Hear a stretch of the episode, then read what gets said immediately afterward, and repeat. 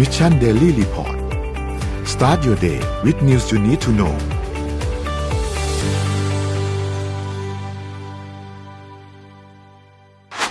การเปลี่ยนแปลงเป็นทั้งวิกฤตและโอกาสสำหรับคนทำงานเพราะภาคธุรกิจในวันนี้กำลังเปลี่ยนสู่เกมชนิดใหม่ ที่เล่นยากขึ้น สนุกและท้าทายมากขึ้น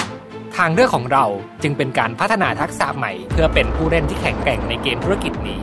และหากจะขับเคลื่อนเศรษฐกิจระดับประเทศไปให้รอด การพัฒนาทักษะใหม่แค่คนใดคนหนึ่ง คงไม่เพียงพอ ได้เวลาพัฒนาทักษะใหม่ให้ประเทศไทย Mission to the Moon Reskill Thailand ต่อยอดความเชี่ยวชาญด้านสื่อออนไลน์ที่เข้าใจคนทำงาน สู่การเป็นผู้นำในการพัฒนาทักษะใหม่ กับ Mission Academy คอร์สพิเศษ โดยผู้เชี่ยวชาญในสาขาต่าง ๆ ที่ช่วยสร้างโอกาสใหม่ในเกมธุรกิจโลก เพิ่มทักษะด้านการสร้างสรรค์ในโลกออนไลน์ ที่จะเปลี่ยนประสบการณ์เป็นบทเรียนสนุกๆของโลกครีเอเตอร์ โดยรวิทย์หาอุตสาหะอ้ำสุภกร และทีมงาน Mission to the Moon Media เตรียมรับชมการถ่ายทอดสด เปิดตัวโปรเจกต์ใหม่ ฟรี วันเสาร์ที่ 26 กุมภาพันธ์ 2022 เวลาหนึ่งทุ่มเป็นต้นไป ผ่านช่องทาง Facebook และ YouTube ติดตามรายละเอียดเพิ่มเติมได้ที่ mission to the moon co สวัสดีครับวินดีต้อนรับเข้าสู่ Mission Daily Report ประจำวันที่ 7 กุมภาพันธ์ 2565 นะครับ วันนี้คุณอยู่กับเรา 3 คนตอน 7 โมงถึง 8 โมงเช้าครับ สวัสดีพี่เอ็ม สวัสดีพี่แจ๊คครับ สวัสดีค่ะสวัสดีทุกคนนะครับ ครับผม เราเริ่มต้นสัปดาห์กันวันจันทร์นะครับ เดี๋ยวเราค่อยๆ ไปอัปเดตเรื่องราวต่างๆกันครับว่ามีอะไรเกิดขึ้นบ้างครับ ไปเริ่มต้นกันที่การอัปเดตในเรื่องของตัวเลขกันเหมือนเคยครับ อย่างที่เราคุ้นๆเคยๆกันนะครับ ตัวเลขการฉีดวัคซีนล่าสุดอันนี้ประจำวันที่ 5 กุมภานะครับ เข็มที่สามเนี่ยฉีดไปได้เกือบเกือบสี่แสนโดสเลยนะครับ แล้วก็มีเข็มที่หนึ่งกับเข็มที่สองอีกประมาณกลมๆก็ประมาณหนึ่งแสนโดสนะครับ ตอนนี้เนี่ยเริ่มมีการฉีดเข็มที่สี่กันบ้างแล้วนะ หลาย ๆ ที่ก็เริ่มฉีดเข็มที่สี่กันบ้างแล้ว ส่วนใหญ่แล้วเนี่ยคำแนะนำที่ออกมาจากสาธารณสุขเนี่ยนะครับ ก็คือจะเว้น ห่างจากเข็มที่สามเนี่ยประมาณสามเดือนขึ้นไปนะครับ ไม่ว่าท่านจะฉีดสูตรไหนมานะครับ เช่นสูตรซีโนแวคซีโนแวคแอสตราเข็มที่สี่ตอนนี้คำแนะนำจะเป็นแอสตรานะครับฉีดให้ครบโดสสองโดสไปนะครับ ก็ลองดูคำแนะนำจากฝั่งของทางด้านสาธารณสุขนะครับ แล้วก็ดูว่าตัวท่านเนี่ยฉีดเข็มที่สามไปแล้วเมื่อไหร่ แล้วจำเป็นที่ต้อง booster หรือยัง หรือถ้าเอาแบบ sure ที่สุด คุณหมอเองก็แนะนำว่าตรวจภูมิก็ได้ครับ ลองตรวจภูมิดูก็ได้ว่า สามสี่เดือนที่ผ่านมาหลังฉีดเข็มที่สามแล้วเนี่ยภูมิเรายังอยู่ในระดับที่สูงยังในระดับที่โอเคไหมถ้าโอเคอยู่ก็ยังไม่ต้องฉีดเข็มที่สี่ก็ได้ แต่ถ้าภูมิเริ่มลดต่ำลงมาแล้วเนี่ยก็ไปฉีดเข็มที่สี่กันได้นะครับ นี่ก็คือตัวเลขอัปเดตการฉีดวัคซีนล่าสุดครับ ไปดูสถานการณ์ผู้ป่วยครับ ตอนนี้สถานการณ์ผู้ป่วยแย่ลงนะถ้าพูดกันตามตรงคือแย่ลงอ่าปรับตัวเพิ่มสูงขึ้น เพราะว่านะฮผู้ติดเชื้อตอนนี้เนี่ยวันละหมื่นอืม ครับวันละหมื่นแล้วก็รักษาหายประมาณวันละเจ็ดพันไปปลายๆถึงแปดพันต้นๆแถวๆนี้นะครับครับทีนี้โรงพยาบาลปกติ45,000โรงพยาบาลสนาม45,000เช่นเดียวกันทำให้ตัวเลขรักษาในโรงพยาบาลตอนนี้อยู่ที่91,000นะครับถ้าใครจำได้อาที่ที่แล้วเนี่ยมันจะอยู่ประมาณ83,000นะครับอันนี้ก็เพิ่มมาประมาณ7-8,000คนนะครับเป็นผู้ป่วยอาการหนัก533คนนะครับใส่เครื่องช่วยหายใจ104คนนะครับรักษาหายอยู่ที่8,200นะครับและหลังจากนี้ก็มีความเป็นไปได้ว่าเราจะเห็นตัวเลขผู้ติดเชื้อค่อยๆสูงขึ้นเรื่อยๆเพราะว่า ก็มีหลายอย่างเนาะอืมในช่วงที่ผ่านมามีตรุษจีนมีอะไรด้วยเนาะมีการเดินทางเกิดขึ้น และโอไมครอนมันก็ติดค่อนข้างง่ายนะครับ แต่ว่าถ้าดูจากตอนนี้เนี่ย ตัวเลขของผู้เสียชีวิตเองก็ยังไม่ได้พุ่งสูงตามนะเพราะฉะนั้นโดยภาพรวมแล้วยังค่อนข้างโอเคอยู่นะครับสำหรับสถานการณ์นะครับเพราะฉะนั้นพวกมาตรการผ่อนคลายอะไรต่างๆก็คิดว่าคงยังไม่ได้มีการกลับมาล็อกดาวน์เร็วๆนี้หรอกนะครับค่ะไปดูถัดไปครับ ถัดมาครับคือตัวเลขดัชนีตลาดหลักทรัพย์นะครับ เซตครับอยู่ที่หนึ่งพันหกร้อยเจ็ดสิบสี่จุดสองสองนะครับ ตอนนี้เนี่ยบวกขึ้นมาศูนย์จุดสามหนึ่งเปอร์เซ็นตนะครับ ไปดูถัดไปครับ ต่างประเทศครับหุ้นต่างประเทศนะครับดาวโจนส์ติดลบ 0.06%นะครับ NASDAQ บวก 1.58% NYSE บวก 0.14%นะครับฟุตซี่ติดลบ 0.17%และห่างเสียงบวกเยอะกับเพื่อนครับ 3.24%ครับ ถัดไปครับ ราคาน้ำมันดิบครับ โหดมากช่วงนี้ราคาน้ำมันดิบโหดมากจริงๆนะครับ WTI ครับอยู่ที่ 92.31 บวกขึ้นมา 2.26%นะครับ Brent crude oil อยู่ที่ 93.27 บวกขึ้นมา 2.37%อย่างที่เราอัปเดตไปเมื่อวันศุกร์ที่เรามี special live นะครับ เราพูดไปสั้นๆ เดี๋ยวเราพูดละเอียดอีกนิดนึง พูดตอนนี้เลยก็ได้ ราคาน้ำมันดิบเนี่ยเมื่อช่วงวันพฤหัสที่ผ่านมาเนี่ยเขามีการประชุมของกลุ่ม OPEC อืมและการประชุมอันนั้นก็เป็นการประชุมตามมีติ้งตามนัดหมายปกตินี่แหละครับ ซึ่งก่อนหน้านี้เนี่ยถ้าเราจำได้เนี่ยโอเปกเขาตกลงกันเรียบร้อยแล้วว่า อะในปีนี้เนี่ยพวกเราจะเพิ่มกำลังการผลิตแบบเป็นขั้นบันได ก็คือ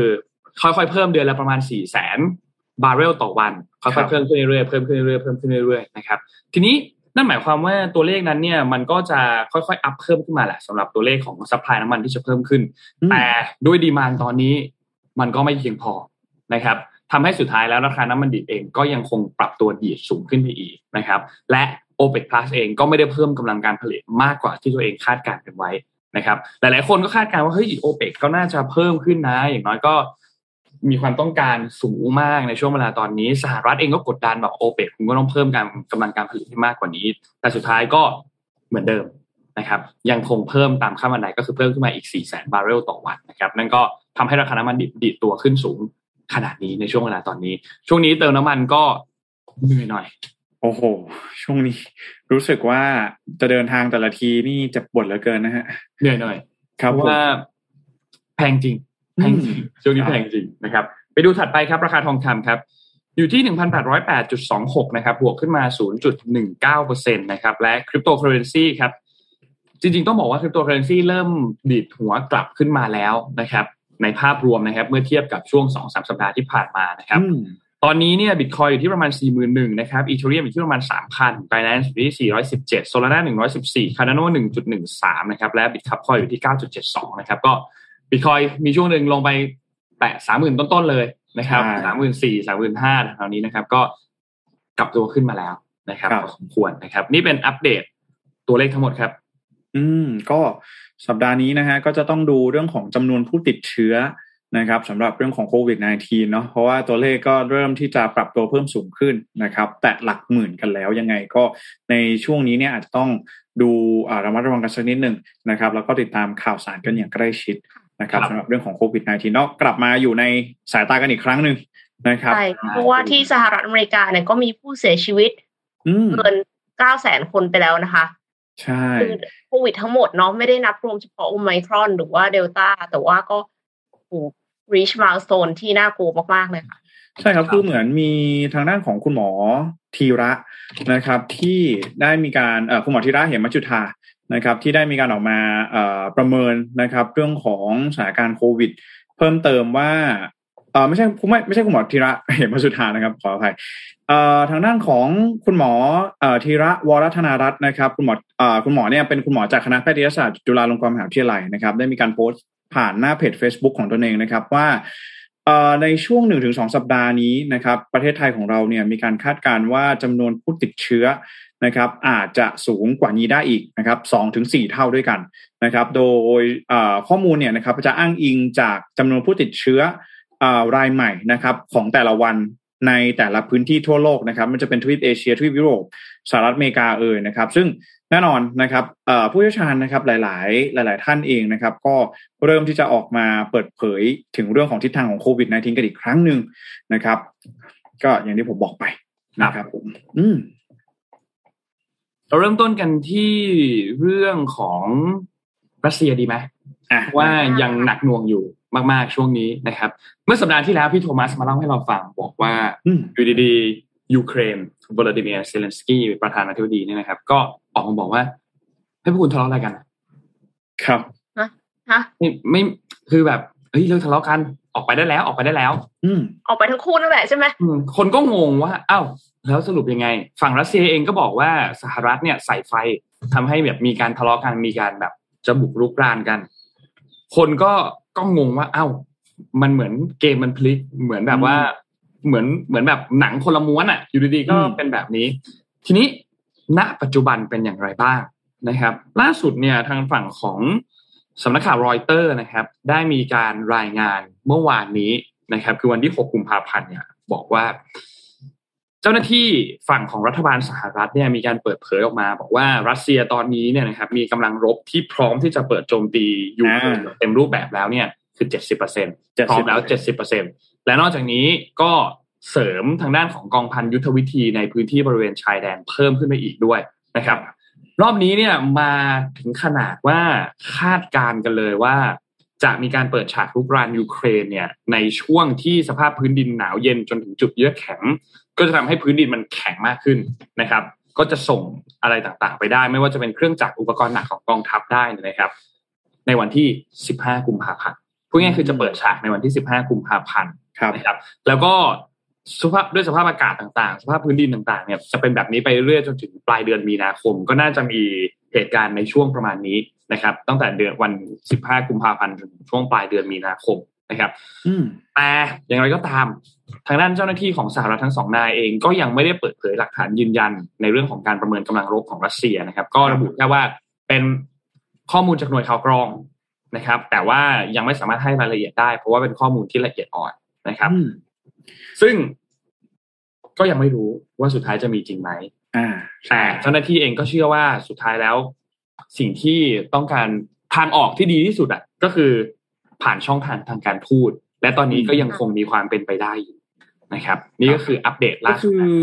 เอ่อล่าสุดเนี่ยเหมือนกับทางด้านของหน่วยข่าวกรองของสหรัฐเนี่ยนะครับคือคือสหรัฐไม่ได้บอกนะ ว่าหน่วยข่าวกรองไหนที่ออกมาให้ข้อมูลนี้นะ แต่ว่ามีการจัดทำรายงานเขาเรียกว่าเป็น intelligence report ก็คือเป็นรายงานทางด้านหน่วยข่าวกรองนะครับ ก็จะมีการ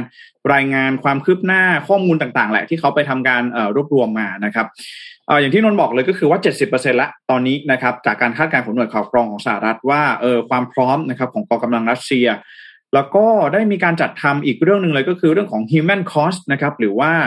ความเสียหายทางด้านเอ่อมนุษย์นะครับ ก็คืออันนี้แหละก็คือดูว่าถ้าหากว่ารัสเซียนะครับทำการเข้ายึดครองยูเครนเนี่ยนะครับถ้าหากว่ามีการปฏิบัติการทางการทหารเนี่ยจะมีความเสียหายประมาณไหนบ้างนะครับ มีการคาดการณ์ว่า ถ้าหากว่ารัสเซียนะครับ ใช้กองกำลังทหารเข้าไปยึดยูเครนเนี่ยจะอาจจะมีผู้เสียชีวิตมากถึง1นึ่งแสนคนนะครับแล้วก็จะส่งผลให้มีผู้ลี้ภัยกว่า 5 ล้านคนด้วยกันนะครับขณะเดียวกันทางด้านของหน่วยข่าวกรองเองก็รายงานเพิ่มเติมว่าถ้าหากว่ารัสเซียจะจะทำการเข้ายึดยูเครนในครั้งนี้เนี่ยจะใช้ระยะเวลาเพียงประมาณ 48 ชั่วโมง หรือว่า 2 วันในการเข้ายึดกรุงเคียฟนะครับ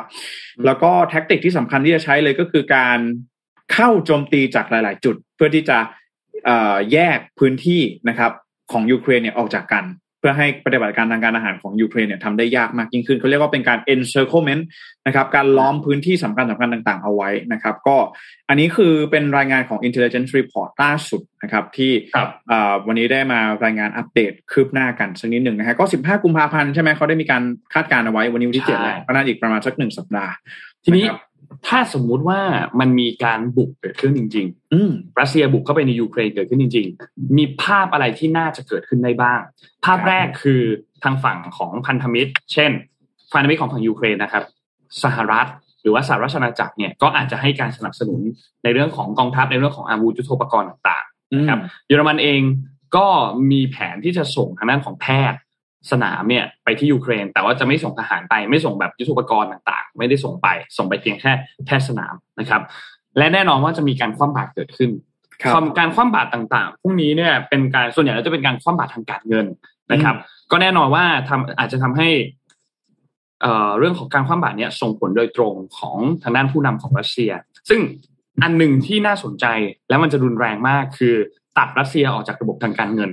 การตัดระบบตัดออกจากระบบทางการเงินนั่นหมายความว่ารัสเซียไม่สามารถที่จะโอนเงินจากธนาคารหนึ่งไปกับไปหาธนาคารอื่น ๆ ในประเทศในในทั่วโลกได้ โอนไปธนาคารต่างประเทศได้ ซึ่งถ้าเกิดอันนี้เกิดขึ้นเนี่ยจะรุนแรงมากๆนะครับ และก็ส่งผลต่อเอ่อเศรษฐกิจของรัสเซียส่งผลในระยะยาวทันทีนะครับ เพราะว่าก็ยังโอนไปจีนได้อยู่ป่ะคะเพราะว่าจีนไม่ได้อะไม่ก็ได้ใช่ร่วมมือใช่แต่ก่อนความบาดก็ใช่ครับ แต่ว่าก็ส่งผลมากแล้วถึงแม้ว่าจะโอนไปเหลือแค่จีนอย่างเดียวเนี่ย ก็ส่งผลกระทบมากกว่า 40%แน่นอนนะครับอืมทีนี้พอเป็นแบบนั้นเนี่ย มันก็เลยทำให้อาวุธอันเนี้ยของสหรัฐคือเรื่องของการเงินเนี่ย มันรุนแรงมากครับและจะทำให้สหรัฐไม่สามารถเข้าถึงสกุลเงินดอลลาร์ได้ด้วยอืมเอ้ยไม่รัสเซียไม่สามารถเข้าถึงสกุลเงินดอลลาร์สหรัฐได้ด้วย และสกุลเงินดอลลาร์เป็นสกุลเงินที่พูดง่ายๆคือมีอิทธิพลที่สุดในโลกตอนเนี้ยนะครับ เพราะฉะนั้นเจอเจอปัญหาแน่ๆนะครับ ทีนี้อีกประเด็นหนึ่งเวลาพูดถึงเรื่องของยูเครนกับรัสเซียที่ต้องพูดถึงแน่ๆเลยก็คือเรื่องของนาโตนะคครัรับบตอนนี้เนี่ยนาโตเนี่ยนะครับก็แน่นอนว่าก็มีประเด็นในเรื่องของการที่จะรับทางด้านยูเครนเข้ามาเป็นสมาชิกใช่ไหมครับอืมคนก็ยังคงพูดคุยเรื่องเรื่องเรื่องนี้กันอยู่ เพราะว่าแอนโทนีบิงเคนเองเนี่ยรัฐมนตรีกระทรวงการต่างประเทศของสหรัฐก็แสดงความคิดเห็นอย่างชัดเจนว่าสนับสนุนให้ยูเครนเนี่ยเข้ามาเป็นสมาชิกของนาโต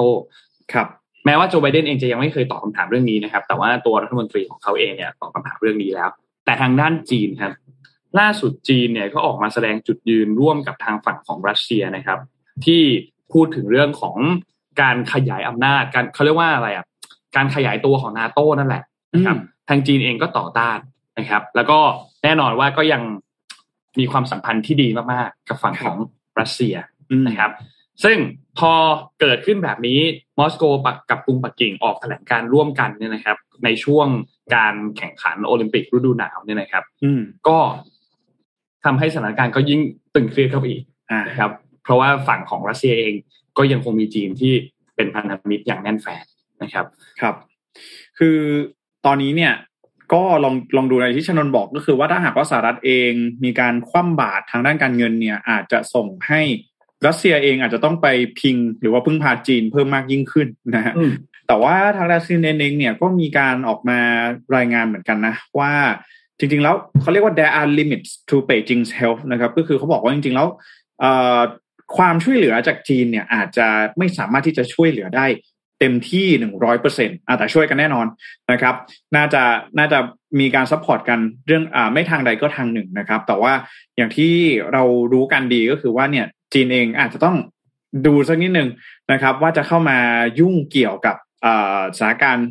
อ่าเรื่องของยูเครนนี้อย่างไรได้บ้างนะครับแล้วก็ครับอ่าจีนเองก็น่าจะทราบดีว่าจริงๆแล้วรัสเซียอ่าจีนเองเนี่ยเป็นคู่ค้าคนสำคัญที่สุดของรัสเซียนะครับ ยังไงเนี่ยรัสเซียเองก็สามารถที่จะอ่าได้รับ ความช่วยเหลือจากทางฝั่งของจีนได้นะครับ ก็ต้องรอดูกันต่อไปนะฮะเรื่องนี้ยังไม่จบนะครับ ยังครัสบถานการณ์ยังคุกรุ่นกันอยู่ แล้วก็เอ่อยังไม่สามารถนิ่งนอนใจได้เลยนะครับ เพราะว่าเนี่ยข่าวที่เรารายงานกันอยู่ทุกวันเนี่ย เดี๋ยวเอ่อมีอะไรนะ เดี๋ยวมีรัสเซียเคลื่อนทัพเข้าเบลารุสบ้างนะครับ ไปเตรียมการในเบลารุสบ้าง ตอนนี้มาสัปดาห์นี้เปิดสัปดาห์มาวันจันทร์พี่เอ็มน้องนนท์สหเอ่อสหรัฐบอกว่ารัสเซียเนี่ยพร้อมแล้วนะเจ็ดสิบเปอร์เซ็นใช่ ในการที่จะเข้ายึดยูเครนนะครับอะต้องจับตาดูต่อไปเดี๋ยวตลอดสัปดาห์นี้จะรายงานให้ฟังกันอีกนะครับ ครับ อืมพาไปที่เรื่องของของล้ำๆกันดีกว่าค่ะ ครับเป็นครับปกติแล้วเนี่ย เวลาที่เราไปร้านอาหารเดี๋ยวเนี้ยก็คือจะมีตู้คีออสใช่ไหมคะให้สั่งอ่าสั่งอาหารแล้วก็คือจ่ายเงินด้วยบัตรเครดิตเลย แล้วเดินเข้าไปรับอาหาร ก็ไปนั่งกินอะอย่าง KFC อย่างเงี้ยก็คือมีอยู่แล้ว โดยที่มันมันก็เลยไม่ใช่เรื่องใหม่แล้วอะ จะพูดถึงตู้สั่งอาหารก็ไม่น่าตื่นเต้นอะไรใช่ไหมคะแต่ว่าตู้ที่เอ็มนำมาเนี่ยค่ะ มันเป็นตู้ที่สามารถสื่อสารกับเราได้จริง หมายความว่ายังไง หมายความว่าเราไม่ใช่แค่พูดกับมัน แบบทำเป๊ะๆอ่า แต่ว่าเป็น experience การสั่งอาหารที่เหมือนคุยกับอวตารเลย Welcome to Shannon's Cafe. How can I help you? Can I have a cheeseburger with a side of onion rings, please? Would you be interested in our popular toppings for cheeseburger like bacon and fried onions? Yeah, let's do it. Done. Added cheeseburger with bacon and fried onions. What else? What protein options do you have?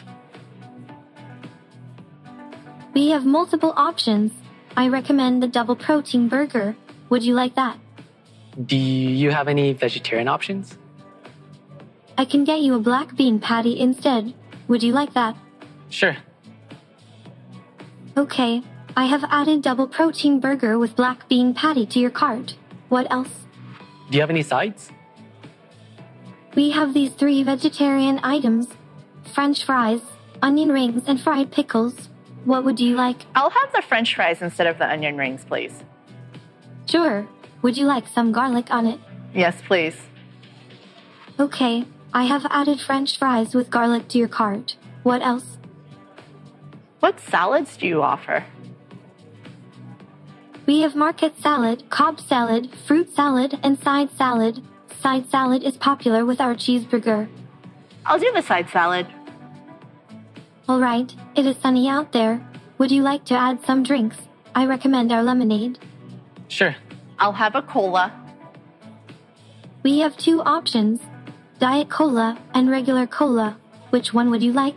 I'll take the latter, please Adding regular cola. Anything else? That's it. Thank you. Okay. Your total bill is $24.46. Your food will be available shortly. Thank you. Thank you. Thank you. Bye. โอเคค่ะน่ารักมากๆเลยใช่ไหมคะ เห็นในคอมเม น่าน รัก ต์ มาก เขาบอกว่าน่ารัก ชอบชอบชอบชอบ อันเนี้ยคือเป็นของ NVIDIA ค่ะ NVIDIA เนี่ยก็อย่างที่ทุกท่านทราบกันดีนะคะ เป็นผู้นำด้านเทคโนโลยีคอมพิวเตอร์ประมวลผลกราฟิกนะคะ เกมครับเกมอะไรนี่ก็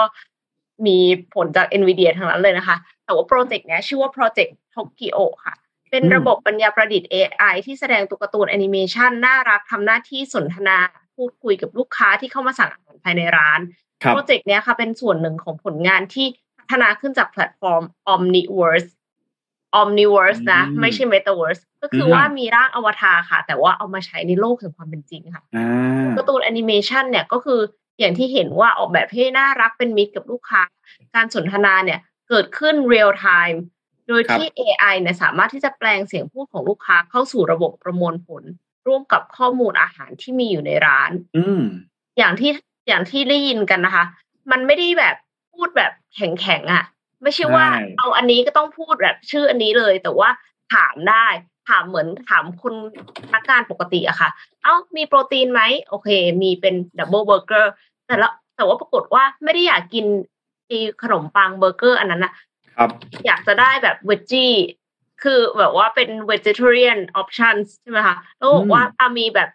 มีขนมปังที่ทำมาจากทำมาจาก black bean ทำมาจากถั่วดำอย่างเงี้ย ก็ก็เสนอได้ว่ามี black bean options แล้วเสร็จเราก็คือ customize ได้เลยอ่าว่าจะเอาเบอร์เกอร์อันนี้ แต่ว่าใช้ขนมปังถั่วดำเหมือนคุยกับพนักงานค่ะ แล้วก็ยังมีการแบบ suggest ว่า เอ้ย ข้างนอกมันแบบร้อนนะ แดดจัดนะ อะไรอย่างเงี้ย vegetarian ก็ได้ใช่ไหมพี่เอ็มไม่เหมือนได้ยินนะ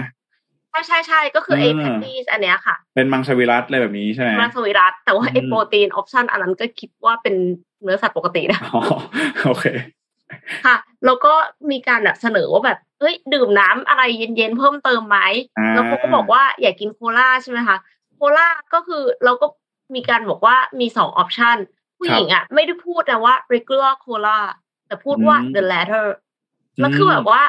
คือเขาก็ฟังรู้เรื่องว่า the latter คืออันที่สองก็คือ regular cola ใช่ใช่ใช่ใช่ใช่มันแบบ natural มาก ๆ เลยอะค่ะ ก็คือใช้ NLP นั่นแหละ natural language processing ใช้ natural language understanding การเข้าใจภาษาธรรมชาติ เพื่อประมวลผลให้คำแนะนำ recommendation engine แล้วก็เทคโนโลยีการแสดงผล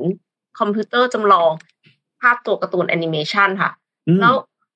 ก็คือแน่นอนว่าไม่ต้องแตะจอ เพราะว่าครับแค่พูดได้เลย สามารถที่จะเอาไปใช้กับ drive thru ได้ด้วย ขับอืมผ่านเสร็จ ปกติก็จะมีพนักงานพูดกับเราผ่านลำโพงใช่ไหมคะ อันนี้คือไม่ต้องคือเป็นจอแล้วก็คือน่ารักแบบนี้เลย นอกจากนั้นนะคะอย่างที่เห็นว่ามันมีการจับหน้าด้วยเนาะอืมคือมันเป็นการจับหน้าเนี่ยอันนี้คือชื่อว่า Project Maxine เป็นระบบปัญญาประดิษฐ์ที่ประมวลภาพแล้วก็วิดีโอจากการบันทึกภาพด้วยกล้องจับใบหน้ามนุษย์ที่ติดตั้งเอาไว้ แล้วเสร็จแล้วก็จะดูด้วยว่าการเคลื่อนไหวของใบหน้าเป็นยังไง ครับผลผลแล้วก็เอาไว้โต้ตอบอะค่ะ เพื่อที่จะให้การพูดคุยของอวตารเนี่ย แสดงออกอะหน้าตาเนี่ยใกล้เคียงกัน คืออยู่ในอารมณ์เดียวกันว่างั้นเถอะอืมไม่ใช่ ไม่ใช่แบบว่าแข็งแข็งๆเฉยๆทื่อๆ หรือว่าเขากำลังดีๆ อยู่แล้วไปทำสะสีหน้าโกรธใส่เขาอะไรเงี้ยมันแบบละเอียดอ่อนมากคือรู้สึกว่าอุยอันนี้นี่คือเป็นอีกขั้นหนึ่งเลยค่ะ ของการสั่งอาหารผ่านตู้อืมคือคือมันได้ sense of interactive เนาะพี่เอ็มแต่ว่าเหมือนเราได้พูดคุยกับ ผู้คนจริง ๆ อะ แล้วก็พูดกับใช่คนใช่แต่ว่าใช่เหมือนกัน คิดว่าเนี่ย เดี๋ยวรู้ไหมกำลังคิดอะไรอยู่กำลังคิดว่าจะจับสมมูลไปใส่ในนั้นเนี่ยฮะเออเดี๋ยวเนาะเดี๋ยวถามสมมูลก่อนไหมคะให้สมมูลบอกว่า เออนะครับสมเนี่ยมูลใส่นี่อยู่อะมองไม่เห็นหน้าเออนั่นน่ะสินะก็เนี่ยนะฮะ น่าสนใจมาก อันหนึงคือมันหันหน้าตามด้วยนะ เออ มันหันหน้าตามนะ คนซ้ายสั่งคนขวาสั่งมันหันหน้าตามนะโอ้ยคือในอนาคตอะถ้า นุ่นคิดถึงภาพที่แบบเป็นฟู้ดคอร์ทใหญ่ ๆ หรืออะไรอย่างเงี้ยอืมแล้วถ้าสั่งอาหารแล้วมีอย่างเงี้ยวางเยอะๆอะวางตามจุดต่างๆ เยอะๆอะนึกว่านึกว่าเจ๋งมากเลยนะเสียงแล้วมันน่าจะช่วยอะไรนะครับ เสียงมันจะตีกันไหมไม่ไม่วางให้ห่างกันไงให้ไม่ใกล้กันมากแบบวางตามจุดตรงนู้นตรงมุมนู้นมุมนู้นเดี๋ยวได้ได้ของคนข้างๆมาได้เออแล้วมันจะจัดการเรื่องโต๊ะยังไงอะแต่ก็โอเคก็ต้องมีวิธีแหละ ถามว่าเรานั่งโต๊ะไหนอะไรอย่างเงี้ยหรือว่าให้มารับ น่าจะเป็นลักษณะของแบบคีออสอะไรอย่างนี้ไหมก็คือแแบบ pick pick up อะไรแบบนี้อ่าเข้าใจว่าเข้าใจว่ามันเหมือนตู้กดอะค่ะคืออืมเคยไปกดตู้ที่ KFC อะก็คือเขาก็จะให้ใบเสร็จมา หมายถึงว่าเสียบบัตรเข้าไปให้ใบเสร็จมา แล้วใบเสร็จมันก็จะมีเบอร์เขาก็เรียกตามเบอร์อืม อืมนะฮะเจ๋งเจ๋งเจ๋งเจ๋งอยากอยากอยากลองคิดอะว่าถ้าเกิดสมมติว่ามาอยู่มาอยู่เมืองไทยอะจะเป็นยังไงอะแบบว่าสมมติอยู่ในร้านส้มตำอย่างเงี้ย ตำไทยที่กินในอย่างเงี้ยเหรอแซ่บแซ่บนัวนัวตำไทยไม่สามเม็เผ็ดดเปรี้ยวๆหน่อยๆอะไรอย่างเงี้ย น่าจะยากนะอยู่เมืองไทยเนี่ยนะฮะแต่ละคนนี่กินแทบไม่เหมือนกันเลยนะฮะออปชันในการคัสตอมไมซ์ก็อาจจะจำกัดนิดนึงค่ะจะเอาเผ็ดน้อยเผ็ดกลางเผ็ดมากคือไอ้นึกถึงเปรี้ยวนึกถึงไอ้นี่เลยอะฝังในไม่ได้หนังอะในหนังไทยอันนึงอะที่เป็นคนที่เป็น ตำรวจเหมือนเหมือนแกล้งตัวเองแกล้งเป็นตำรวจอะแล้วไปซื้อปืนอัดลมที่ร้านอ๋ออะเอ็นที่บอกเอ็ว่านใช่ไหปืมนอัดลมหรืออัดแก๊สกระบอกสั้นกระบอกยาว อันนั้นอะโอ้โหตลกมากเลยอะชอบชอบชอบชอบชอบอะลองถามคุณผู้ชมแล้วกันว่าถ้าหากว่ามาเมืองไทยอยากให้ไปอยู่ร้านไหนเออเออ ร้านอะไรดีร้านก๋วยเตี๋ยวร้านส้มตำร้านต้มเลือดหมูอะไรดีฮะ อ่า เพื่อที่ว่าอืมจะได้เวลาสั่งจะได้แบบว่า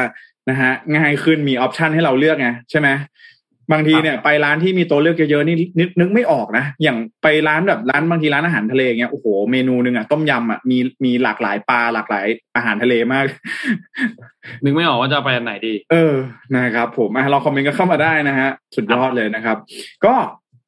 อะไหนอยู่เรื่องของเทคโนโลยีนะครับ เดี๋ยวไปกันเรื่องของเทคโนโลยีกันต่ออีกสักนิดหนึ่งนะฮะก็เอ่อตอนนี้นะครับสำนักข่าว The Verge นะครับ รายงานว่า Twitter นะครับ เตรียมที่จะ เอ่อ launch นะครับฟีเจอร์ใหม่นะครับที่มีชื่อว่า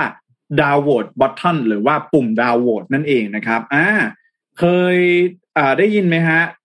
อ่าน้องนนท์กับพี่เอ็มเคยได้ยินปุ่มดาวโหวตไหมจริง ๆ น่าจะคล้ายๆกับ dislike ใน YouTube นั่นแหละอ่าฮะอ่าก็คือแต่ก่อนใน YouTube เนี่ยเราสามารถกด dislike ได้ใช่ไหมฮะว่าวิดีโอไหน คอนเทนต์ไหนที่เราชื่นชอบ คอนเทนต์ไหนที่เราไม่ชื่นชอบแล้วก็กด dislike นะครับ กด เอ่อกดไม่ชอบนั่นเองนะฮะไม่ถูกใจอะไรแบบนี้เนาะก็ตอนนี้นะครับเป็นก่อนหน้านี้เนี่ยเป็น YouTube ใช่ไหมที่เอาปุ่ม dislike ออกไปนะครับ โดยครับ YouTube เนี่ยบอกว่า เออ เนี่ยเอาปุ่ม dislike ออกไปเพื่อที่ว่าจะอยากให้ผู้คนเนี่ยมีปฏิสัมพันธ์ที่เอ่อมีความเคารพกันมากขึ้นก็คือเป็น respectful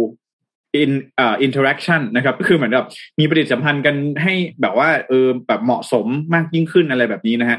แต่ว่าล่าสุดเนี่ยกลับกลายเป็น Twitter นะครับที่เตรียมที่จะเปิดฟีเจอร์ดาวโหวตนะครับปุ่มดาวโหวตนั่นเอง เพื่อที่เอ่อหนึ่งเลยก็คือสมมติว่าเวลาเล่น Twitter ใช่ไหมเวลาที่เรามีทวีตอะเนี่ยดูดูในรูปนะ มันจะมีปุ่มเป็นลูกศรลงชี้ลงอยู่นะครับ สมมุติว่าเราไปเจอคอนเทนต์ไปเจอเนื้อหาที่เรารู้สึกว่าเฮ้ยมันไม่สร้างสรรค์ มันไม่ค่อยดีสักเท่าไหร่อะไรแบบนี้นะครับ เราก็สามารถกดดาวโหวตได้นั่นเองนะเออเราก็จะดูได้ว่าเออคอนเทนต์ไหนนะครับ จริงๆแล้ว ในเบื้องต้นเนี่ยยังไม่ได้มีข้อมูลออกมานะว่าจะมีการนับยอดดาวโหวตไหมนะครับ แต่ในเบื้องต้นเนี่ยโดยโดยหลักการแล้วเนี่ยเขาจะเป็นเหมือนกับว่าการใช้ดาวโหวตเนี่ย มันจะเหมือนกับเวลาเรากด downvote โพสต์ใช่ไหมอัลกอริทึมอัลกอริทึมของตัว Twitter เนี่ยก็จะอ่านดูว่าเฮ้ยคอนเทนต์ประเภทเนี้ยเราไม่ชอบดู มันก็จะไม่ค่อยพยายามที่จะโชว์ขึ้นมาให้เราเห็นนั่นเองนะเหมือคนรับไฮท์ของ Facebook อืมป่ะคะใช่เหมือน Facebook อะเวลาเรากดไลค์มันจะขึ้นเฉพาะที่เราชอบใช่ไหมพี่เอ็มครับแต่ว่า ของ Twitter เนี่ยตัวดาวโหวตเนี่ยมันก็จะกดกดเหมือนกับว่า เราอะไม่ชอบคอนเทนต์อันนี้อะไรแบบนี้ ของประมาณ Facebook มันมีกดปิดได้ กดอ่า hide content แล้วเสร็จแล้วใช่มันก็จะถามว่า ไม่อยากดู ad อันเนี้ย เพราะอะไร หรือแม้กระทั่งอืมของเพื่อนเราอะ มันก็จะถามว่าให้ให้แบบส o ู z คนนี้กี่วันหรือเปล่าอ๋ออะไรใช่อย่างเงี้ใช่ยครับใช่เออประมาณนั้นเลยพี่เอ็มก็ตอนนี้เนี่ยนะครับ เอ่อตอนแรกเนี่ย Twitter เขาบอกว่าเขาเปิดให้ทดลองใช้ในกลุ่มผู้ใช้งานกลุ่มเล็กๆนะฮะแล้วก็รู้สึกว่าผลตอบรับเนี่ยดีมากนะครับ แล้วก็รู้สึกว่าเอ่อในปีนี้นะครับจะเริ่มมีการเปิดให้ทดลองใช้เนี่ย worldwide ก็คือทั่วโลกนั่นเองนะครับเขาบอกว่าก่อนหน้านี้เนี่ย The Verge นะครับบอกว่าสื่อโซเชียลมีเดียทั้งหลายเนี่ยมักจะไม่ค่อยออยากให้มีปุ่มที่เป็นปุ่มแสดงปฏิสัมพันธ์ในแง่ลบนะครับ หรือว่าเนี่ยพวกดาวโหวตหรือว่าพวก dislike อะไรแบบนี้นะครับ เพราะว่า มันเหมือนเปรียบเสมือนกับสิ่งตรงข้ามที่โซเชียลมีเดียเขาทำอะไรอย่างนี้เนาะก็คือเวลาโซเชียลมีเดียเนี่ยเขาต้องการให้ผู้คนเนี่ยใช้เวลาบนหน้าจอให้ได้มากที่สุดนั่นเองนะฮะพอมันมีเอ่อเรื่องราว พอมันมีปุ่มพวก dislike อะไรมาแบบนี้เนี่ยบางทีมันอาจจะทำให้เป็นการทำให้ creator เนี่ยไม่อยากเข้ามาสร้างสรรค์ content ต่อ หรือแม้แต่บางทีเนี่ยผู้คนที่เป็น user เนี่ยก็อาจจะรู้สึกว่า เอ้ยทำไมช่วงนี้เราเจอโพสต์ที่มันมีดาวโหวตมี dislike เยอะอะไรแบบนี้เราก็อาจจะไม่ไม่อยากเข้ามาติดตามโซเชียลมีเดียต่อนั่นเองนะฮะก็อืมนี่เป็นอีกสิ่งหนึ่งนะครับ ที่ต้องรอดูว่าทาง Twitter เนี่ยจะประสบความสำเร็จมากแค่ไหนนะ เพราะว่ามันก็จะมีความเสี่ยงในเรื่องของการสแปมอีกใช่ไหมสมมติว่าเราแบบว่ามีสมมติว่าเราโดนทัวร์ลงอย่างเงี้ย แบบว่าบางทีมันอาจจะไม่ได้มีเหตุผลอะไรมาก แต่ว่าคนก็มาแห่กดดาวน์โหวตเรากันอย่างเงี้ยโอ้โหบางทีก็แย่เหมือนกันนะ นะครับผมก็ต้องรอดูว่า พอใช้ทดลองใช้จริง ๆ ทั่วโลกเนี่ยนะครับ มันจะเอ่อสามารถใช้ในทางที่สร้างสรรค์ได้จริง ๆ หรือไม่นะครับ อย่างที่ทาง Twitter เขาได้ออกมาเอ่อประกาศเจตนารมณ์ของเขานั่นเองนะครับอืมนะฮะโซเชียลมีเดียเนาะหลังจากที่โซเชียลมีเดียคือทุกคนก็พยายามที่จะทำให้เราอะติดอยู่ในนั้นตลอดเวลา ครับ แต่ก็ไม่รู้เหมือนกันว่าปุ่ม downvote นี่จะช่วยให้เรา ติดอยู่ในนั้นน้อยลงหรือเปล่านะคะ ครับ ครับผมเข้าแล้วเข้าแล้วออกไม่ค่อยได้ฮะนี่ช่วงอืมทุกวันนี้นนเข้า TikTok ยังออกไม่ค่อยได้ฮะเข้า TikTok ไปปุ๊บเต้นใช่ไหมคะชั่วโมงนหนนึ่งต้องนนต้องโชว์แล้วล่ะค่ะเต้น TikTok เต้น TikTok เลยนะฮะตอนนี้มันติดแอบเห็นในนี่เยอะมากเลยอะอะไรอะไอชุดโกโกวาอะไรสักอย่างอะโอ้ my god มันไม่เป็ติดนไรติดหูมากเลยอะมันติดหูมากเลยอย่าไปฟังนะคือเอาเป็นว่าใครใครเห็น content นี้อย่าไปฟังเพราะว่ามันติดหูแบบว่าหลอนหูมากตอนนี้ถูกต้องนนพาไปอัปเดตเรื่องราวที่เมียนมากันนิดหนึ่งครับอ่าครับเมื่อสัปดาห์ที่แล้วเนี่ยเป็นวันครบรอบหนึ่งปีรัฐประหาร ที่เมียนมานะครับอืมเมียนมาเนี่ยเกิดการรัฐประหารเมื่อวันที่หนึ่งกุมภาพันธ์ในปี 2564 หรือว่าปี 2021 นะครับอืมก็ตอนนี้ครบหนึ่งปีแล้วนะครับ ที่ครับทางด้านกองทัพเมียนมาตัดสินใจก่อรัฐประหารเกิดขึ้นยึดอำนาจจากรัฐบาลพลเรือนภายใต้การนำขององซานซูจีนะครับอืมทีนี้เกิดอะไรขึ้นบ้างนะครับ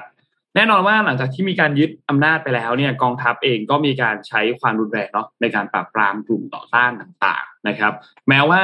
ดูแล้วเนี่ยจะไม่ประสบความสำเร็จนะครับ เพราะว่าการเผชิญหน้าของกลุ่มก่อกลุ่มต่อต้านเองเนี่ยก็รุนแรงมากขึ้นเรื่อยๆรุนแรงมากขึ้นเรื่อยอืๆมและที่สำคัญคือสถานการณ์ภายในประเทศเรื่องของเศรษฐกิจเรื่องของอะไรต่างๆ เนี่ยก็ดิ่งลงไปด้วยนะครับ ที่สำคัญคือการประท้วงการหยุดงานการสไตร์ต่างๆ เนี่ยเกิดขึ้นไปเรื่อยๆ อย่างไม่หยุดหย่อนนะครับ ในที่เมียนมานะครับ คนก็กังวลกันว่าการรัฐประหารครั้งนี้เนี่ยอาจจะนำไปสู่ civil war หรือว่าสงครามการเมือง อย่างรุนแรงในท้ายที่สุดนะครับครับทีนี้สื่อท้องถิ่นเองเนี่ยก็มีการประเมินครับเขาบอกว่า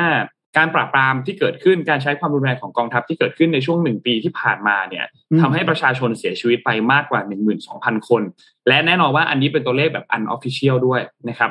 ซึ่งตัวเลขที่เป็นตัวเลขแบบ official ออกมาเนี่ย ก็ไม่มีการเปิดเผยข้อมูลออกมาจากทางการนะครับ เราจะเห็นข่าวมาเรื่อยๆเนาะในช่วงของสถานการณ์ในเมียนมา ตลอดทั้งครับปีเลย ไม่ว่าจะเป็นการจับมัดจับ แล้วก็ไปเผาทั้งเป็น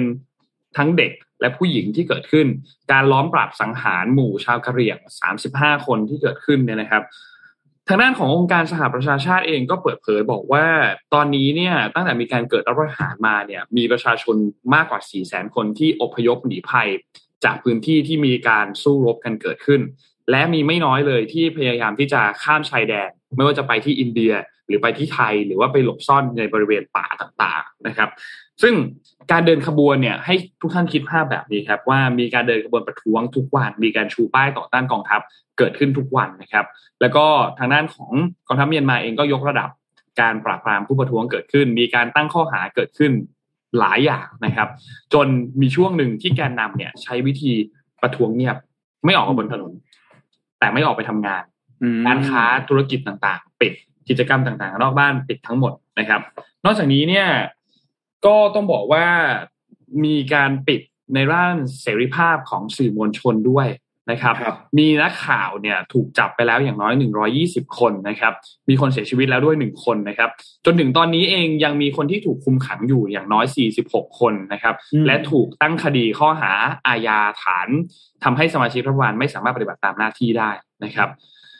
ไม่ใช่แค่นั้นครับ ทางด้านขององซานซูจีเองเนี่ยก็ถูกตั้งข้อหา ตอนนี้ถูกตั้งข้อหาไปเยอะมากๆนะครับ ล่าสุดคือข้อหาที่11แล้วนะครับโอ้โหเพิ่มเติมข้อกล่าวหา ซึ่งรวมๆกันแล้วเนี่ยโทษจำคุกมากกว่า 150 ปีไปแล้วนะครับอืมโดยแถลงการจากทางด้านของกองทัพเมียนมาเนี่ยออกมาบอกว่า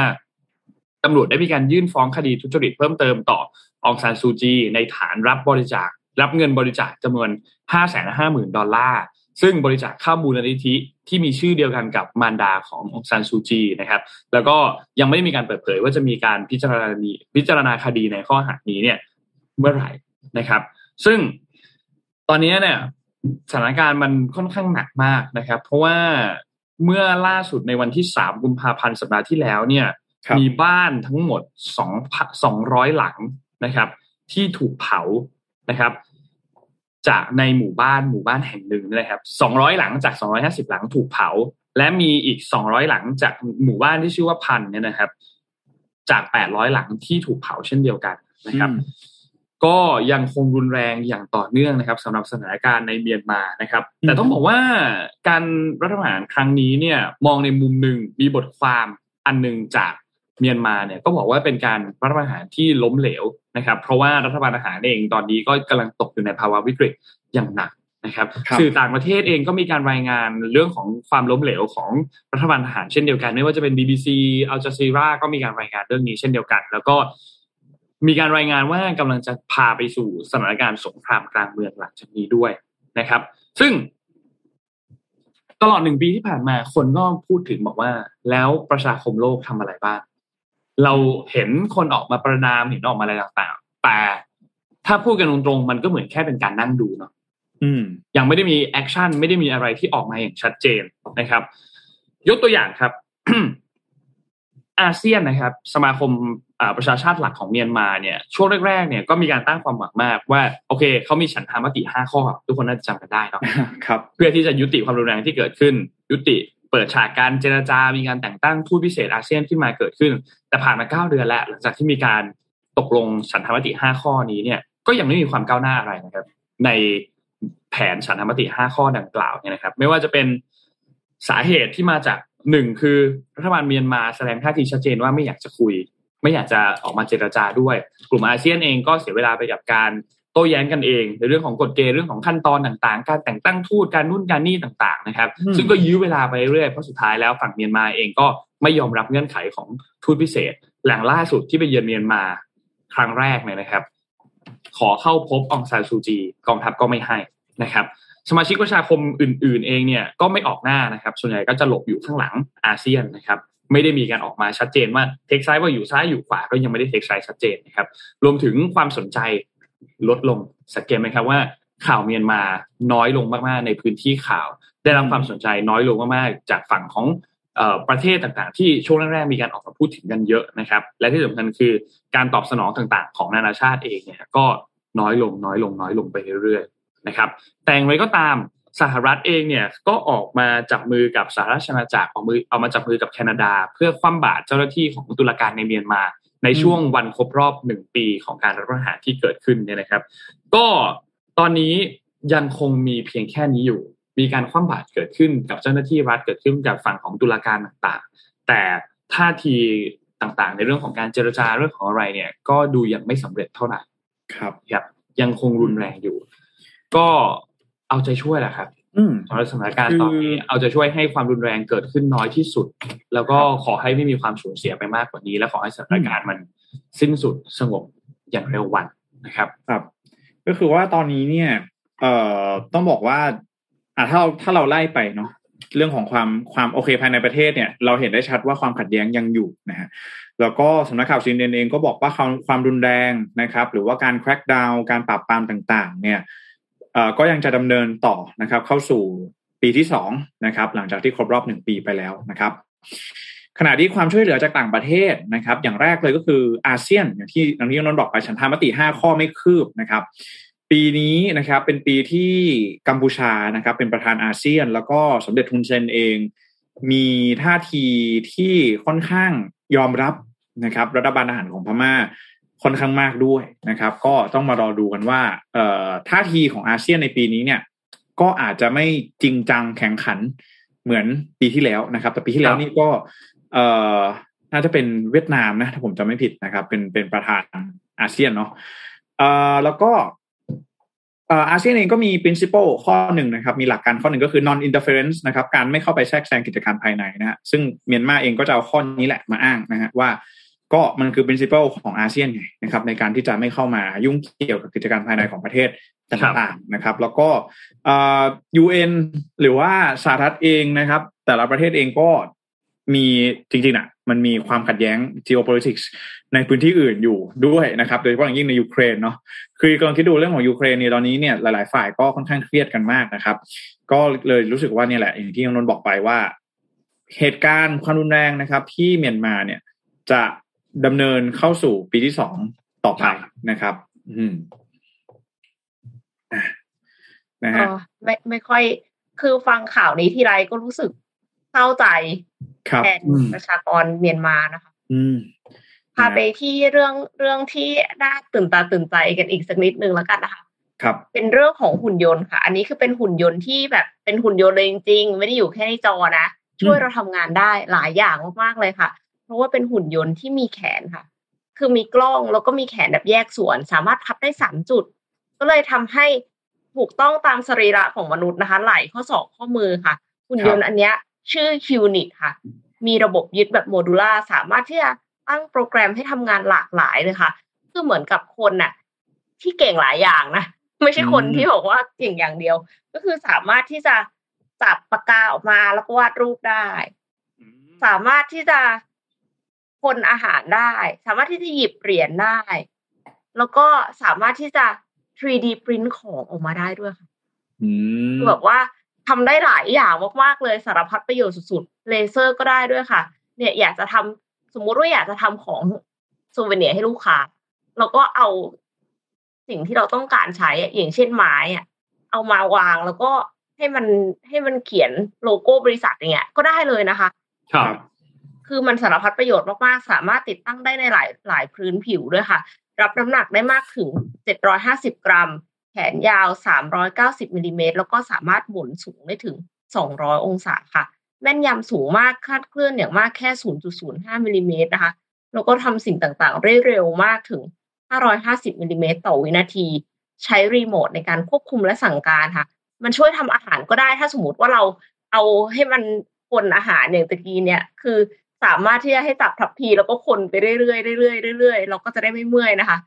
แล้วเราก็สามารถที่จะให้มันเติมไอเนี่ยอัตโนมัติด้วยนะ คือเหมือนกับว่าถ้าสมมติว่าหัวมันทู่แล้วอะ มันก็ไปครับเติมอันใหม่อืมคือคือแบบว่ารีฟิลตัวเองได้ด้วยทำได้ทุกอย่างเลยวาดภาพซ้ำๆได้เร็ว แล้วก็เหมาะแก่การทำสำเนาเอกสาร สามารถที่จะให้มันช่วยถือมือถือสำหรับถ่ายภาพหรือถ่ายคลิปให้เราด้วย แต่ว่าอันนี้ก็คือ เอขาตั้งปกติทำได้เนาะครับแต่สิ่งที่มันพิเศษก็คือมันทำได้หลายอย่างมากๆ ซึ่งปกติแล้วเนี่ย เมื่อก่อนอะหุ่นยนต์อะมันจะทำซ้ำๆถนัด แต่ว่าทำหลายๆอย่างไม่ถนัด อืม คนเนี่ย ใช้เวลาเรียนรู้เร็วใช่กว่าในการทำหลายๆอย่างกำลังจะบอกเลยว่าด้วยความที่มันมัน multi purpose อะมันทำได้หลายอย่างอะโอ้โหมันมันมีประโยชน์มากเลยนะลองคิดดูว่าสมมติว่าอะคิดง่ายๆสิ่งหนึ่งเลยที่ผมคิดว่ามันมัน multi function มากขึ้นอะ คือเครื่องปริ้นเครื่องปริ้นอะแต่ก่อนอะจำได้ว่าตอนเด็กๆอะปริ้นได้อย่างเดียว แล้วฮะมันลำบากมาก แต่ว่าปัจจุบันนี้เนี่ย สแกนก็ได้ซีร็อกก็ได้แฟกก็ได้ โอ้โหคือมันพอมัน multi purpose อะเรารู้สึกว่าชีวิตมันง่ายขึ้นมากก็เลยเนี่ย พอพี่เอ็มเอาตัวไอ้หัวหัวอินตัวนี้เข้ามาให้ดูเนี่ยเลยรู้สึกว่าโหถ้าเกิดว่า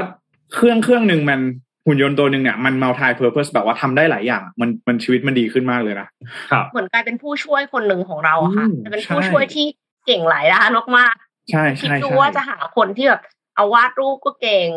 3D print ก็เก่ง ในคนคนเดียวกันนี่ยากนะ แต่ว่าเราต้องรู้จักวิธีโปรแกรมมันค่ะ แต่โปรแกรมมันเนี่ยก็คือไม่ใช่ว่าโค้ดแบบ คือมันเป็นโลโค้ดอะมันไม่ได้ไม่ได้ว่าโค้ดเยอะคือเราแค่คิดว่าเราจำเป็นที่จะต้องทำให้ ให้มันทำอะไรก่อนอะไรหลังอะไรอย่างเงี้ยแล้วคิดว่ามันก็น่าจะค่อนข้างเปลี่ยนแปลงได้คือเหมือนกับ trial and error อะไรอย่างเงี้ยค่ะครับถ้าใครสนใจนะคะ ก็สามารถที่จะเข้าไปซื้อได้ที่ Indiegogo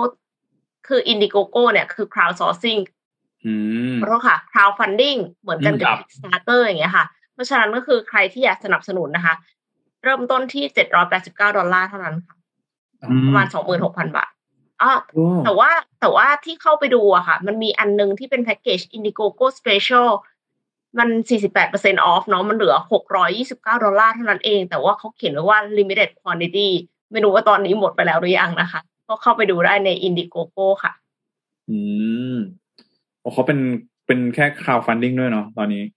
โอ้น่ายังสนใจมากยังไม่ได้แบบ mass production เนี่ย แล้วก็เออพูดตรงๆว่าไอ้พวกอย่างนี้นะ บางทีตาดีได้ตาลายเสีย ไม่รู้จริงเหมือนกันจริงว่ามันจะออกมาแล้วมันได้เป็นแบบนี้จริง ๆ หรือเปล่า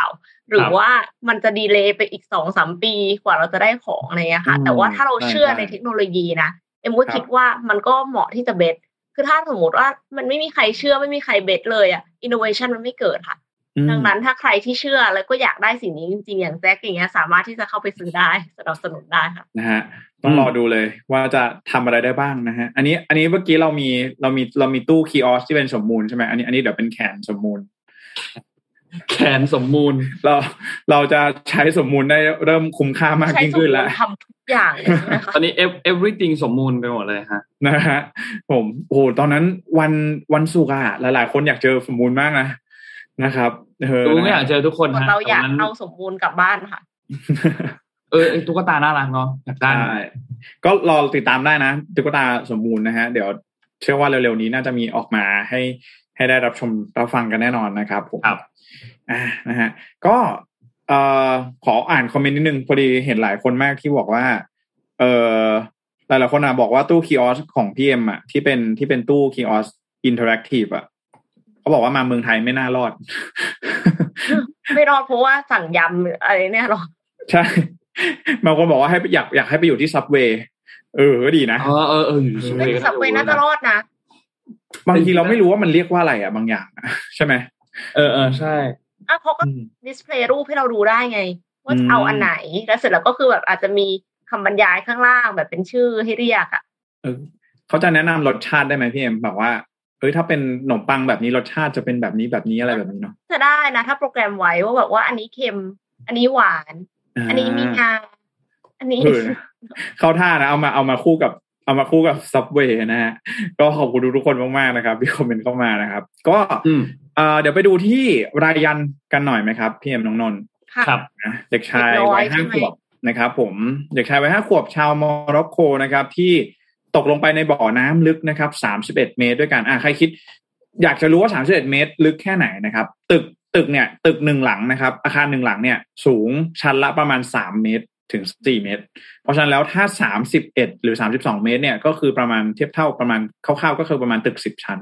นะครับเอ่อนะครับเอ่อรายันโอรามนะครับ ก็ เนี่ยนะฮะตกลงไปในบ่อน้ำลึก31เมตร บริเวณหมู่บ้านอิครานนะครับใกล้เมืองเชฟชาอุนนะครับเป็นเวลาประมาณต่อเนื่องนะครับถึง 4 วันด้วยกันนะครับทำให้ประชาชนชาวโมร็อกโก และประชาชนทั่วโลกนะครับจับตามองแล้วก็เอาใจช่วยให้เจ้าหน้าที่สามารถช่วยเหลือรายันให้มีชีวิตรอดนะครับรวมถึงติดแฮชแท็กนะครับเซฟรายันขึ้นเทรนด์ระดับสากลนะครับ ก็ต้องยอมรับว่าเเมื่อวันเมื่อวันเสาร์นะครับ วันที่ 5 กุมภาพันธ์เนี่ย ก็ปรากฏว่าเจ้าหน้าที่นะครับ ก็ได้ทำการขุดเข้าไปก็คือ บ่อน้ำเนี่ย เป็นบ่อน้ำลึก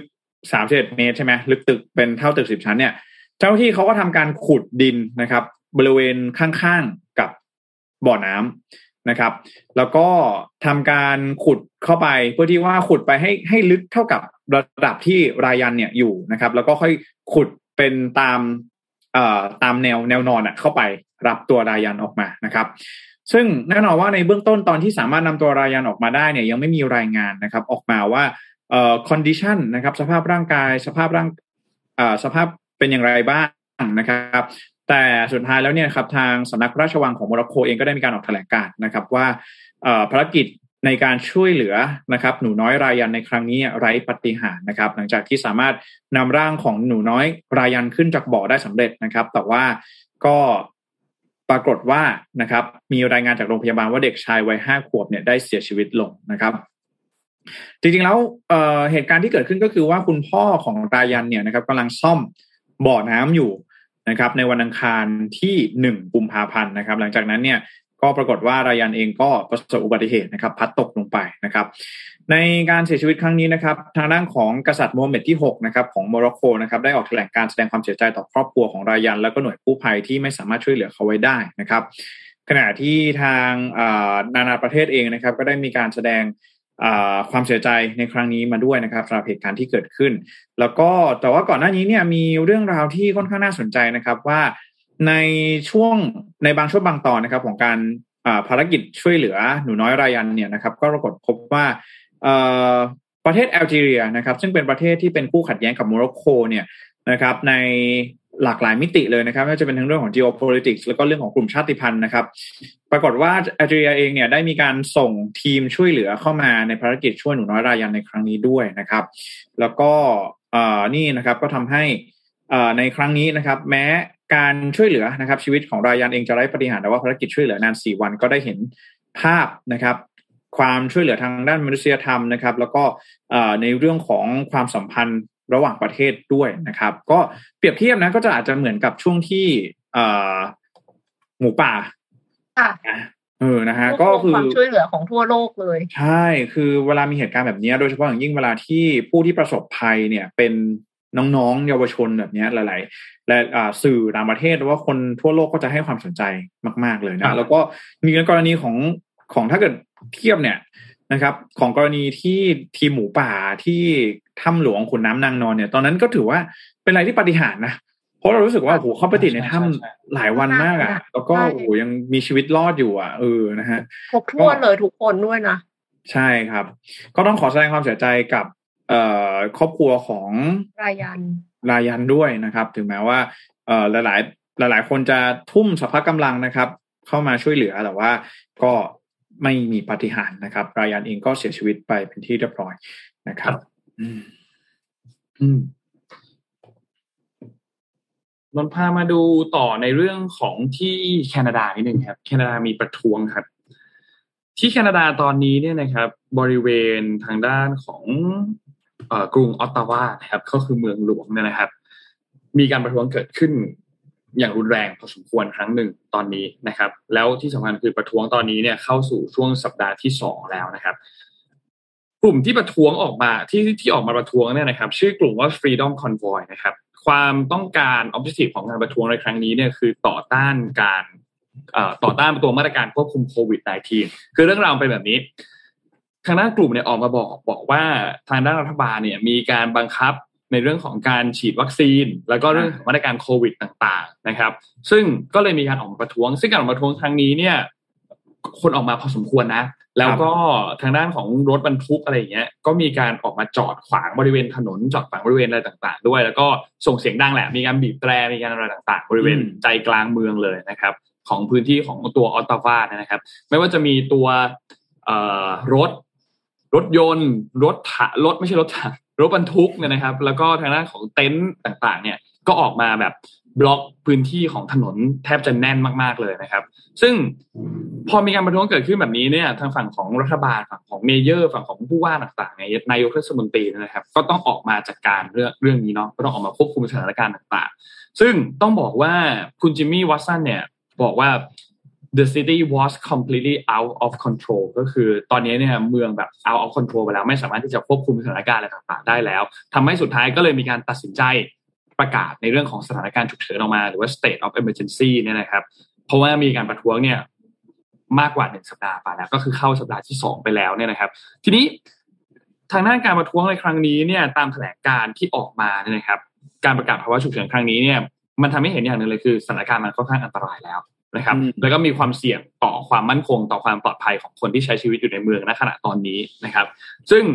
ทางกรุงออตตาวาเนี่ยก็มีการได้รับความสนับสนุนจากหลาย ๆ ภาคส่วน เพื่อควบคุมสถานการณ์ในครั้งนี้นะครับ เจ้าหน้าที่ตำรวจเองเนี่ยตอนนี้ก็พยายามที่จะตัดเส้นทางการขนส่งน้ำมัน เพราะว่ามีผู้ประท้วงที่นำน้ำมันเนี่ยเข้ามาเติมให้กับรถบรรทุกจำนวนมากที่จอดขวางอยู่บริเวณถนนอย่างในภาพที่เห็นตรงนี้เนี่ยแหละนะครับ ซึ่งต้องบอกว่าตอนนี้เนี่ย คนที่เอาสิ่งของเข้ามาช่วยเหลือผู้ประท้วงเนี่ยมีแนวโน้มที่อาจจะถูกจับกุมได้นะครับ นี่คือสิ่งที่ตำรวจแคนาดาออกมาพูดถึงตอนนี้นะครับ ทีนี้หลังจากนี้มันจะเป็นยังไงต่อนะครับ เราต้องติดตามดู เพราะว่าจากการรายงานในช่วงนี้เนี่ยมีโทรศัพท์โทรเข้ามาร้องเรียนมากกว่า 600 สายแล้วนะครับ แล้วก็มีการเปิดสอบสวนคดีแล้วเกือบเกือบจะ 100 คดีแล้วนะครับ ซึ่งมีผู้ถูกแจ้งข้อหาแล้วอย่างน้อยคือตอนนี้มี 4 รายนะครับ ซึ่งปัญหาที่หนักที่สุดที่คนออกมาร้องเรียนมากที่สุดเนี่ยก็คือเรื่องของปัญหาเสียงรบกวนเนาะเพราะมีการบีบแตรเกิดขึ้น ผู้ประท้วงเนี่ย บีบแตรกันเป็นวันนะครับครับ ไม่ได้บีบแตรกันแค่ชั่วโมงสองชั่วโมงจะบีบแตรกันเป็นวันนะครับ และล่าสุดก็มีการออกมาบอกว่าจะหยุดบีบแตรในช่วงสองทุ่มถึงแปดโมงและหลังจากนั้นก็จะหยุดบีบแตรต่อเนื่องต่อไป แล้วก็หลังจากนั้นก็มีการบีบแตรต่อเนื่องต่อไป ซึ่งเมื่อวานนี้เนี่ยเขาหยุดบีบแตรไปจนถึงช่วงบ่ายโมงแล้วสุดท้ายก็ออกมาบีบแตรต่ออีกรอบหนึ่งนะครับ ตอนแรกๆเนี่ยมีกลุ่มออกมาประท้วง Freedom Convoy เนี่ยแค่ทางด้านของกลุ่มผู้ขับรถบรรทุกเท่านั้นนะครับ ที่ต่อต้านการบังคับการฉีดวัคซีนเนี่ยนะครับ แต่สุดท้ายก็มีการประท้วงในเรื่องของมาตรการทางด้านสาธารณสุขด้วย อืมครับนี่นะฮะคลาสสิกนะฮะเรื่องของ เอ่อจริง ๆ เมืองไทยก็มีนะครับคือคืนนี้ต้องบอกก่อนว่าอย่างที่อย่างที่เราเคยอ่านข่าวกันมาตลอดทั้งปีที่แล้วเนาะว่า เรื่องของวัคซีนเนี่ย มันเป็นเรื่องของสิทธิส่วนบุคคลจริงๆนะอะถ้าเรามองกันอีกแง่มีแง่หควานึมงเชื่อใช่หลายความเชื่อเนาะคือคือเราจะเอาอะไรเข้าร่างกายเนี่ย เราเลือกได้ว่าเราจะเอาเราจะฉีดหรือเราจะไม่ฉีดอันนั้นเป็นสิทธิของแต่ละคนนะฮะแต่ถามว่า เนี่ยแหละ มันก็จะต้องมีคนที่รู้สึกว่า เฮ้ยเราไม่อยากฉีดวัคซีน เราก็ออกมาต่อต้านเรื่องของวัคซีนแมนเดตมีมีโอ้โหถ้าเป็นชาติตะวันตกนี่จะเห็นได้บ่อยมากนะ ที่ยุโรปที่สหรัฐเนี่ยแคนาดาก็ล่าสุดนะฮะ vaccine mandate ก็ออกมาประท้วงกันอีกแล้วนะครับ ก็อืมเนี่ยนะฮะแล้วก็เหมือนล่าสุดเนี่ยจะบอกว่าเอ่อการประท้วงของกลุ่มคนขับรถบรรทุกในครั้งนี้เนี่ยก็เอ่อมีการไปเริ่มที่จะกระจายมากขึ้นนะกระจายตัวมากขึ้นไปอยู่ที่ควิเบกก็มีนะครับแวนคูเวอร์ก็มีก็ไปหลาย ๆ พื้นที่ทั่วประเทศ แคนาดาแล้วนะครับอะนะฮะก็สำหรับปีมานี่เดือนที่สองก็หนักหน่วงนะใช่หนักหน่วงทุกทุกอย่างเลยทุกเรื่องเลย ทั้งสถานการณ์ในประเทศของหลาย ๆ ประเทศ และรวมถึงสถานการณ์ระหว่างประเทศของอย่างรัสเซียของเกาหลีอย่างของอะไรพวกเนี้ยหนักหน่วงหมดเลยนะครับ ก็เอ่อเดี๋ยววันนี้นะฮะไปดูกันที่ปิดท้ายกันด้วยจำนวนผู้ติดเชื้ออ๋อดีครายรับใหม่ ประจำวันนี้กันสักนิดหนึ่งนะครับ ผม เป็นยังไงบ้างครับวันนี้อ่าวันนี้นะฮะมีผู้วันที่ 7 กุมภาพันธ์นะครับ วันนี้นะครับวันจันทร์ก็มีผู้ติดเชื้อเพิ่มขึ้นนะครับ1470รายด้วยกันนะครับ แล้วก็หายป่วย8,711รายด้วยกันอะจำนวนผู้ติดเชื้อรายใหม่มากกว่าจำนวนผู้รักษาหายนะครับ ผมวันนี้เป็นวันที่3ติดต่อกันที่จำนวนผู้ติดเชื้อเนี่ย แตะหลักหมื่นนะครับครับ ตัวเลขผู้เสียชีวิตยังยังอยู่หลักสิบนะครับ ยังยังไม่ได้เพิ่มสูงขึ้นตาม ก็ยังถือว่ายังเป็นข่าวดีในข่าวร้ายแหละ ที่ตัวเลขผู้เสียชีวิตไม่ได้พุ่งสูงขึ้นไปมากนะครับ เกณฑ์คือไม่เกิน20อันนี้อืมที่ที่ทางกระทรวงสาธารณสุขเขาเขามีวบางวันที่เกินยี่สิบไปบ้างนะเมื่อมันอ่าเห็นว่าแบบวันบางวันมียี่สิบเอ็ดหรือยี่สิบสองอะไรเงี้ยแต่ก็มีไม่เยอะใช่ใช่มีไม่เยอะนะครับ ครับผมก็วันนี้นะครับจำนวนผู้ติดเชื้อยังสูงนะครับ ถือว่าสูงอยู่แล้วก็อย่างที่เราได้เอ่ยไปช่วงต้นรายการนะครับ ก็ต้องจับตาดู เทรนด์ทิศทางของเรื่องของโควิด -19 กันอย่างใกล้ชิดอีกทีหนึ่งสัปดาห์นี้นั่นเองนะครับ เป็นสิ่งที่เราต้องจับตามองนะครับผมครับค่ะยังไงก็ถ้าออกจากบ้านก็ระวังตัวนะคะ ไม่ประมาทการอย่าตกค่ะ ถึงแม้ว่าอัตราการเสียชีวิตของโอไมครอนจะไม่สูงมาก แต่ถึงยังไงก็กระทบคนรอบข้างของเราเยอะนะคะ ถ้าเราติดเชื้อครับดังนั้นก็ช่วยกันค่ะร่วมมือนะคะ ไม่ติดจะดีที่สุดครับ ไม่ติดครัจะบดีที่สุดฮะอืมโอเควันนี้น่าจะน่าจะครบถ้วนแล้วอ้วนครับค่ะ